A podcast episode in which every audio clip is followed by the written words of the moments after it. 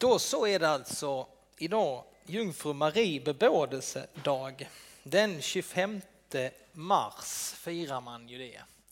Nio månader kvar, ja, precis som vi hör, till den 25 december.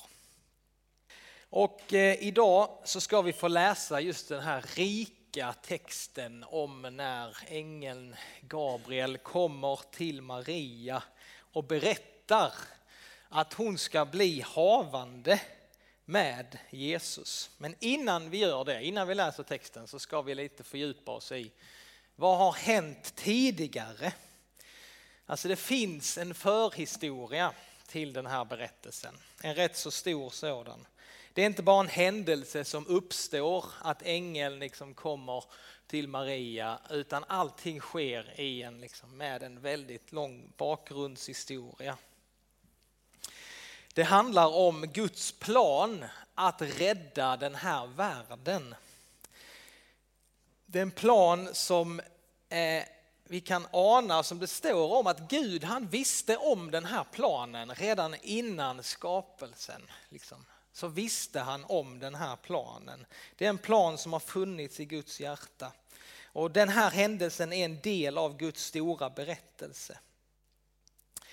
Och om vi har med oss lite det som har hänt tidigare så kommer vi också kunna förstå liksom den här händelsen bättre. När Maria säger sitt ja och säger ja, må det ske med mig, jag är Herrens tjänarinna, må det ske med mig Gud som du har sagt. Vi måste helt enkelt gå tillbaka till början och i Bibelns första bok så möter vi de två första människorna, Adam och Eva där läser vi om skapelsen och vi läser också om syndafallsberättelsen.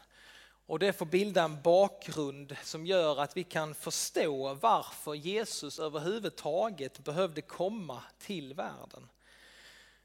För de första människorna, Adam och Eva, de valde att inte lita på Gud. Och de valde att inte lita på Guds ord, det som han hade sagt till dem.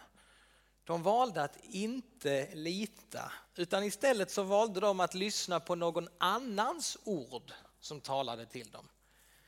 Vi kanske kommer ihåg, det fanns en orm va, i berättelsen. Det var någon annan som talade till Adam och Eva och så valde de att lyssna på den rösten istället för Guds röst och Guds ord. Och alla vi människor, vi lever i konsekvensen av Adam och Evas synd.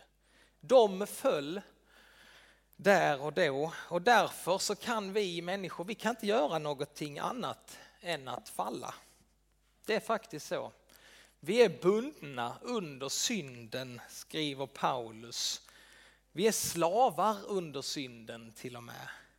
Alltså vi kan försöka putsa på vår yta så att vi ser lite bättre ut, kanske mot varandra och när vi jämför oss mellan varandra. Vi kan putsa på ytan, men vi kan inte, inte synda.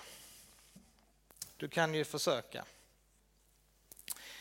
Men man brukar kalla Jesus för den andre Adam. Adam var den första, så kommer Jesus, han är den andra Adam. Och på samma sätt som Adam eh, var den som gjorde att synden kom in i världen, så kommer då Jesus den andra Adam som kommer med liv och förlåtelse och evigt liv in i den här världen. Genom Adam kom döden in i mänskligheten. Genom Jesus, den andra Adam, så kommer livet på nytt till oss människor. Men på samma sätt så kan man tala om de kvinnliga motsvarigheterna. Alltså Eva, hon är den då första Eva och så har vi Maria som vi ska få möta i dagens text. Det är det vi lite ska fördjupa oss i idag. Vi kan få jämföra liksom Evas respons på Guds ord i skapelseberättelsen och sen kan vi jämföra hur Maria tar emot Guds ord. Och Eva är hon som drar hela mänskligheten ner i fördärvet.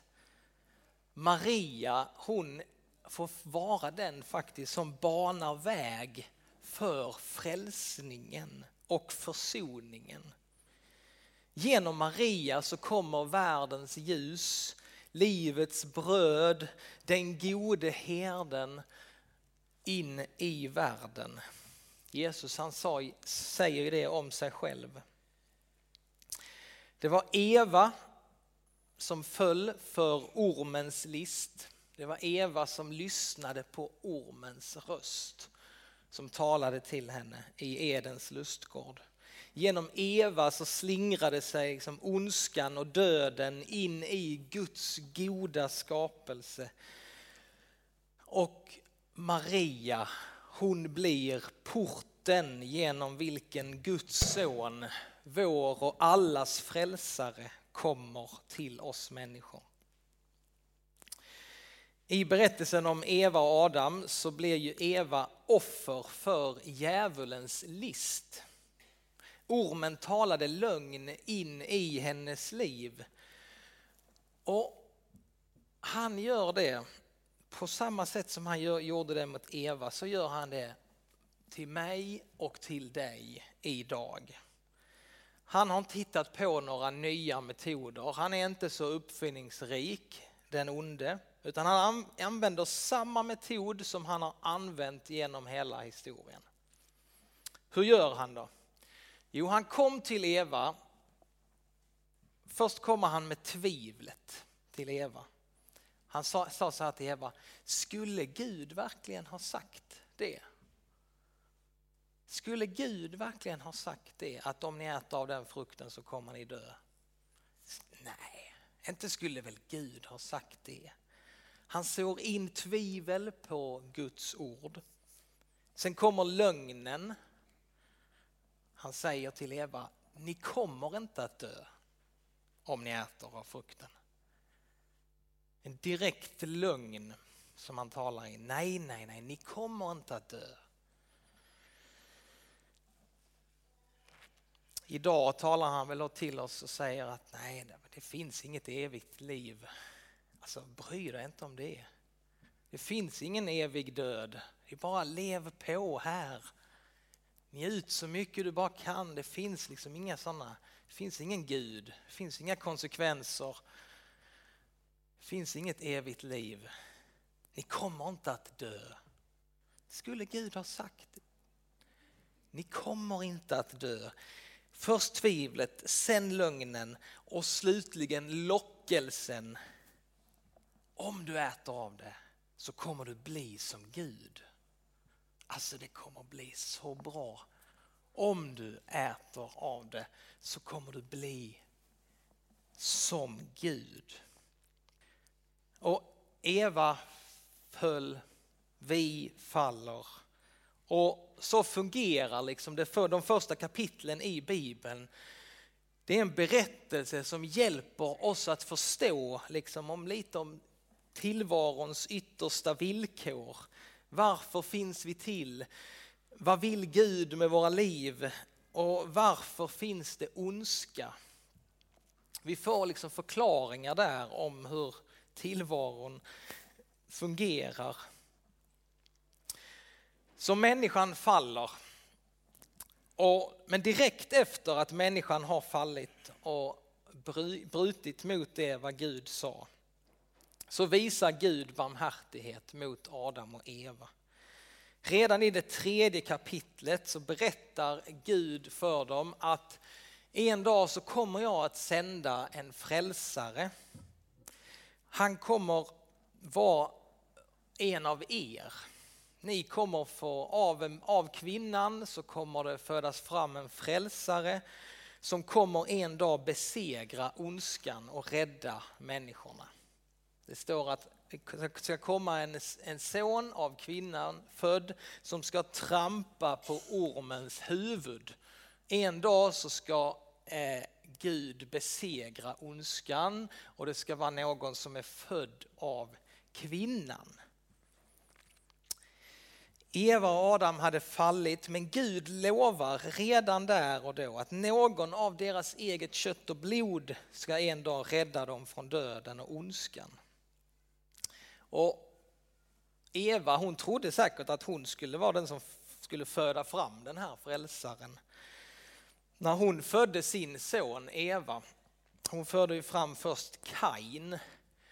Man kan ju bara tänka sig det, tänk att vara första kvinnan som föder det första barnet. Bara, wow!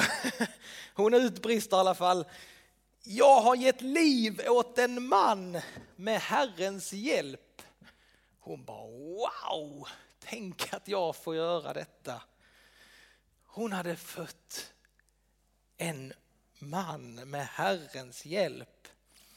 Men vem födde hon? Jo, hon födde Kain. Var han någon frälsare eller? Nej, han var ju inte det om man läser vidare. Kain han dödade sin bror Abel. Och människans olydnad, människans ondska blir bara värre och värre och värre. Det bara växer. Och Kain han blir en symbol för detta.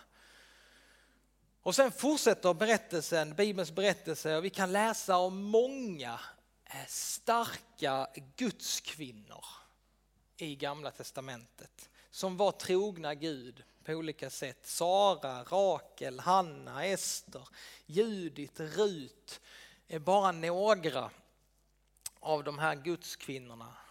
Alla dessa blev använda av Gud men ingen av dem blev utvald att föda fram frälsaren. Men så står det när tiden var inne då valde Gud en jungfru från Nasaret. Alltså den här helt obetydliga byn. Och när en av lärjungarna hör att Jesus är från Nasaret så säger han ju Nasaret. Kan det komma något gott från Nasaret? En ung oansenlig flicka långt ifrån händelsernas centrum utvaldes för att föda fram frälsaren Jesus Kristus. Alltså det är rätt häftigt när man tänker på det att Jesus han är ju den enda som har fått välja sin egen mamma. Alltså han var här uppe i himlen med fadern. Alltså. Hon, hon, hon där. Jesus såg Maria växa upp. Jesus såg Maria liksom blev. Jesus såg hennes tro. Liksom, att hon blev, ja hon var inte gammal när det hände men hon där.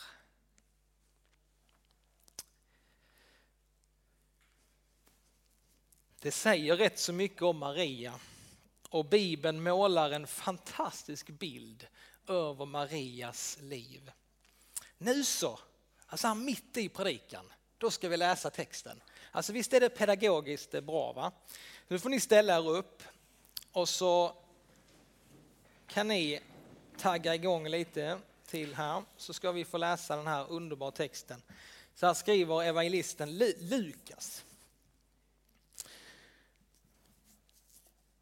I den sjätte månaden blev ängeln Gabriel sänd från Gud till en ung flicka i staden Nasaret i Galileen. Hon hade trolovats med en man av Davids släkt som hette Josef och hennes namn var Maria. Ängeln kom in till henne och sade, var hälsad du högt benådade, Herren är med dig.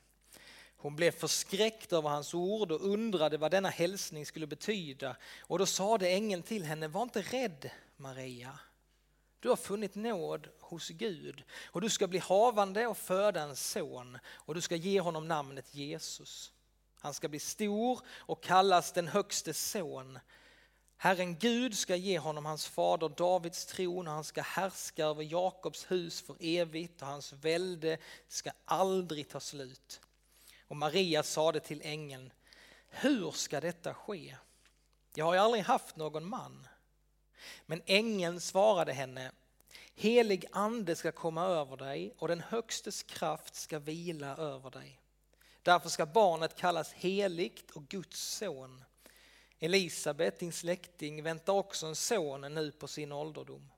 Hon som sades vara ofruktsam är nu i sjätte månaden, ty ingenting är omöjligt för Gud. Maria sade, jag är Herrens tjänarinna. Må det ske med mig som du har sagt. Och ängeln lämnade henne. Så lyder det heliga evangeliet. Lovad vare du Kristus. Varsågoda och sitt. Maria får möta ängeln Gabriel som säger var inte rädd Maria för du har funnit nåd hos, hos Gud. Du ska bli havande och föda en son och du ska ge honom namnet Jesus. Han ska bli stor och kalla den, den högste son. Hans välde ska aldrig ta slut. Det är helt liksom otroliga ord.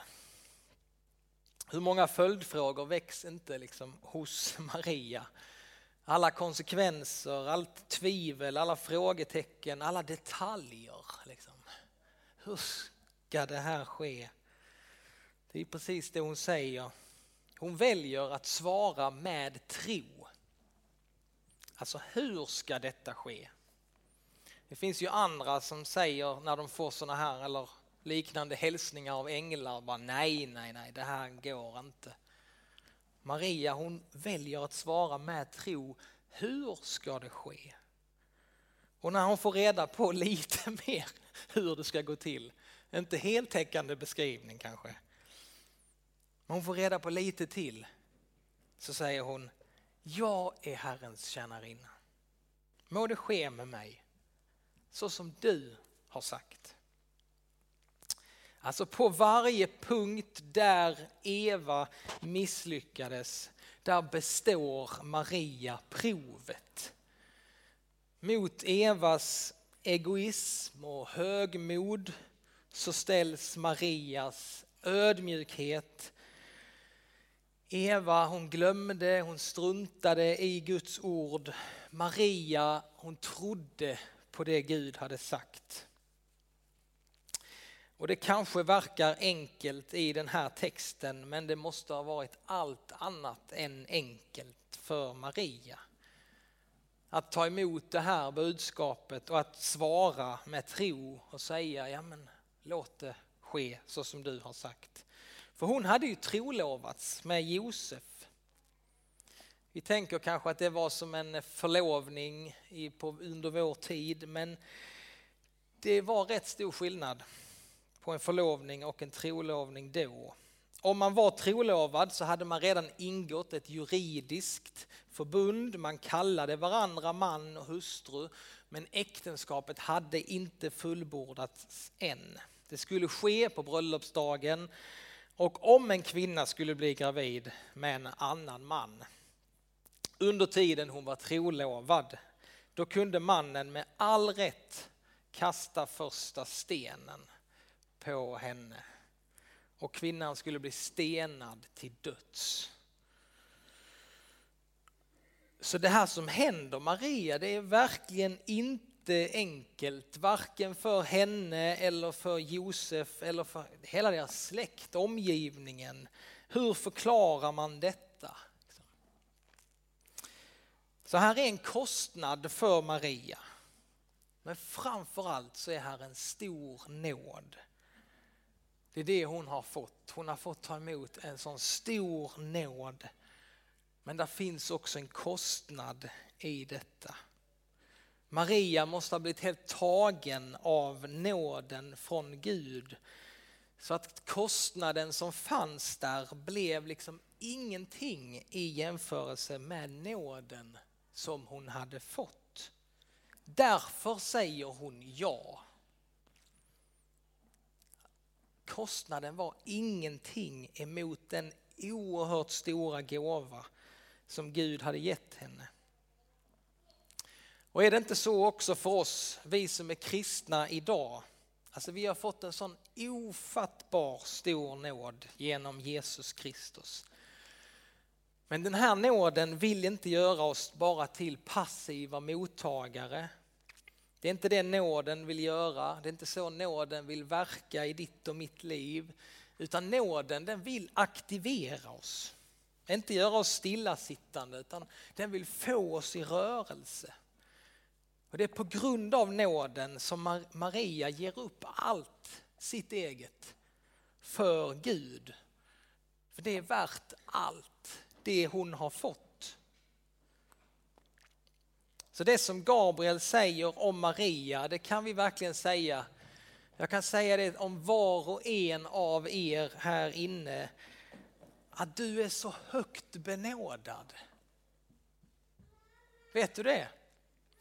Du är så högt benådad. Jesus har gett sitt liv för dig. Du är så oerhört högt benådad. Var och en av oss. Och för var och en av oss också så finns där en kostnad att följa Jesus. Det finns en stor nåd och så finns det också en kostnad. Jag vet inte vad kostnaden är för dig.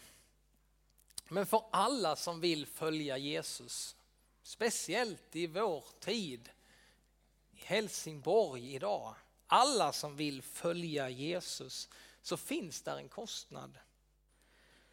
På samma sätt som att det finns en kostnad i allt som är viktigt i ditt och mitt liv.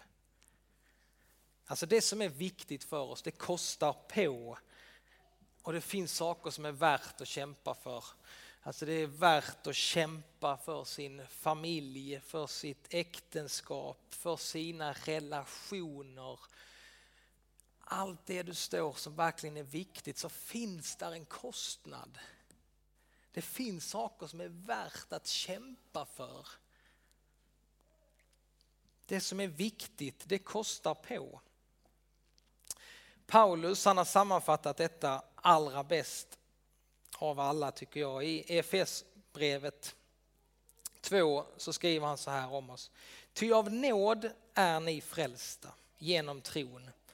Det är inte av er själva, det är Guds gåva.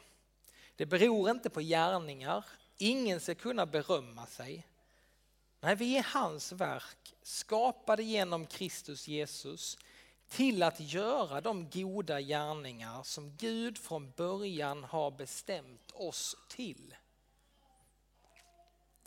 Vi har fått en sån oerhört stor nåd. Vi får vara räddade genom tron.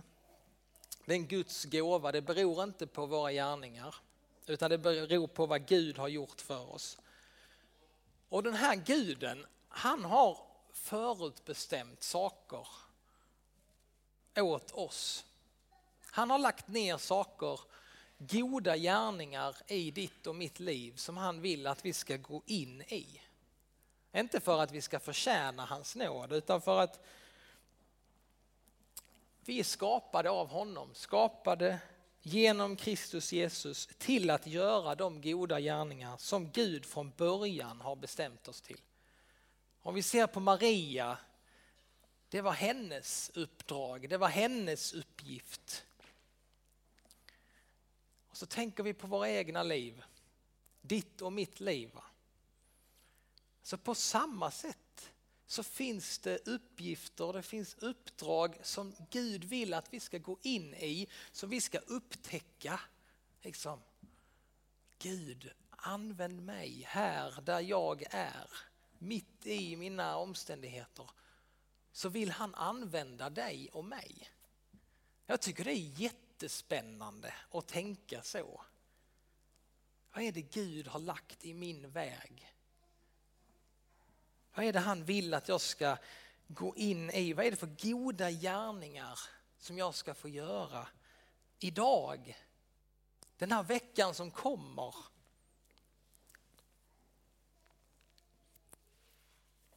Det beror inte på vad du gör utan vad han har gjort. Vi är hans barn och så är vi skapade för att göra goda gärningar som Gud har förberett för oss. Jag tycker det är underbart att få tänka på det. Vi, du och jag, vi får helt enkelt idag ta Maria som vår stora förebild i tro Alltså hon lämnade alla detaljer till Gud och så sa hon ja. Vi kan vara så ängsliga när vi väl har förstått liksom vad vi ska göra så kan det vara så mycket ängslan och vi måste ha alla saker på plats innan vi går. Men vi behöver kanske inte det. Utan vi kanske också får säga ja. Jag litar på dig Gud. Maria hon visar sånt stort mod när hon väljer att göra det som är rätt och så får hon ingå i Guds plan. Och du och jag, samma kallelse ligger över ditt och mitt liv. Vi, får, vi ska också vara hans medarbetare och att få leva sånt här liv i tro. Också när det kan ha kanske, när det kan kosta på och det kan få till och med negativa följder för oss på olika sätt. Så är vi kallade att få stå upp mot det onda, att få bära Jesus och hans kraft, hans möjligheter till andra människor. Maria, vad gjorde hon? Jo, hon lyssnade till Guds ord. Hon tog det till sig och så levde hon det. Hon litade på Guds ord. Ingen annan röst fick liksom förvilla henne bort utan hon, fick, hon lyssnade på Guds röst. Ingen får liksom ta mig ifrån det läget där, där jag lyssnar på Guds röst, där jag litar på hans ord.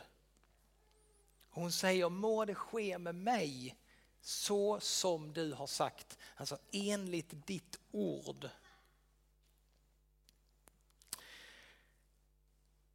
Så Maria hon visar helt enkelt, hur ska man tro? Jo, så här ska man tro. Här har du en frälsande tro. Här har du någon att ta rygg på. Att få lyssna, få lita på Guds ord och så säga må det ske med mig så som du har sagt. Låt mig få vara en del av din plan Gud. Här i Helsingborg, på min gata, där jag är. Jag är Herrens tjänarinna, må det ske med mig så som du har sagt. Vi behöver många, många Marior i Helsingborg. Vi tackar dig Gud för ditt ord till oss idag. Vi tackar dig för att du är densamme igår och idag och i evighet. Herre hjälp oss nu att få leva i tro. Herre kom och tänd ny tro i våra liv Herre. Hjälp oss att lita på dig och för att gå dit där du sänder oss. I Jesu namn. Amen.